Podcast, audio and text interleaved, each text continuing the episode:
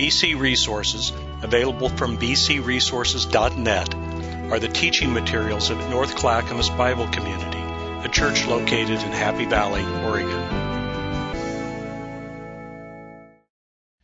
The following message was delivered by Mike Sperou, Senior Pastor of North Clackamas Bible Community, on Sunday, October 16, 2011. It is an excerpt from his sermon entitled Opening Thanksgiving, covering Ephesians 1 15 through 17.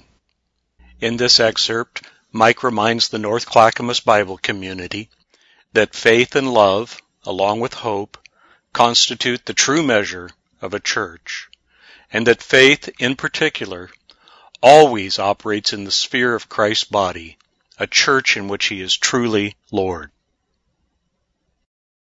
For this reason, I too, having heard, heard what?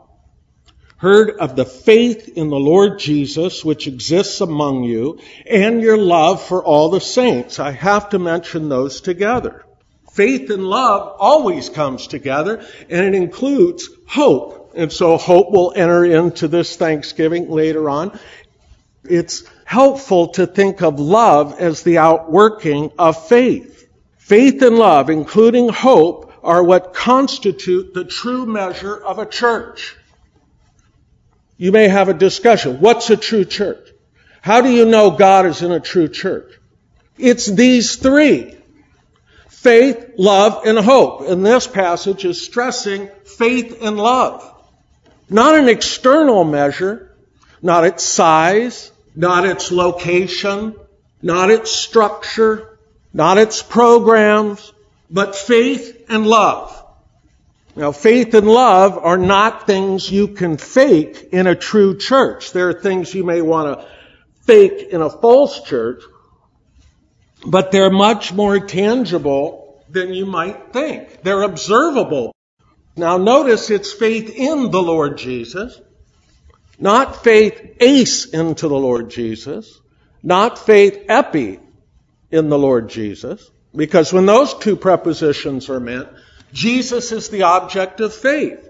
But when this preposition is used, and we've been talking about this not only in Ephesians, but throughout Colossians, it's saying something other than Jesus being the object of faith, though he is. That is not really the point being made. Here, the sphere in which our faith operates is what is being said. It's not just some mystical thing. It's something very tangible. To be in Jesus is to be in His body. And remember, we've already underlined that this preposition is primarily associated with the Holy Spirit. It's almost as if you can say in Christ, whenever it uses that preposition, it's talking about in the sphere of His Spirit's operation. How do we know some of these things? You lay Colossians alongside of it. And Colossians in some passages is much clearer, and Ephesians in others is much clearer. Paul knew both of these letters would eventually be read side by side. At the end of Colossians, he said, pick up a copy of the letter that's circulating around Asia. It'll help you if you read these two letters together, almost like stereo. We can hear about God's program, God's plan for the church in the Lord is in his body where he is Lord. It's not a true body if he is not Lord. In him, we're talking about something much more real and tangible. Faith. What's faith? I just want to be simple here with faith. Faith is not a mere intellectual acknowledgement of something. I believe that such and such is true. It's a personal commitment because I completely trust the person who has said what he said to me. You can put your faith in the stock market. You can put your faith in real estate. You can put your faith in a lot of these things and people do it when they think it's worthy of their trust. So when we're talking about a complete commitment here, faith, we're talking about something which is what I build and establish my life on. Not, yeah, I believe that can be true.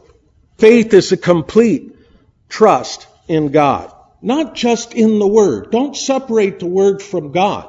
We believe the Word because of the one who speaks it, not because it has some independent relationship to reality apart from God, some kind of moral almanac for figuring out the moral seasons of despair and wickedness. No, that's not what it is.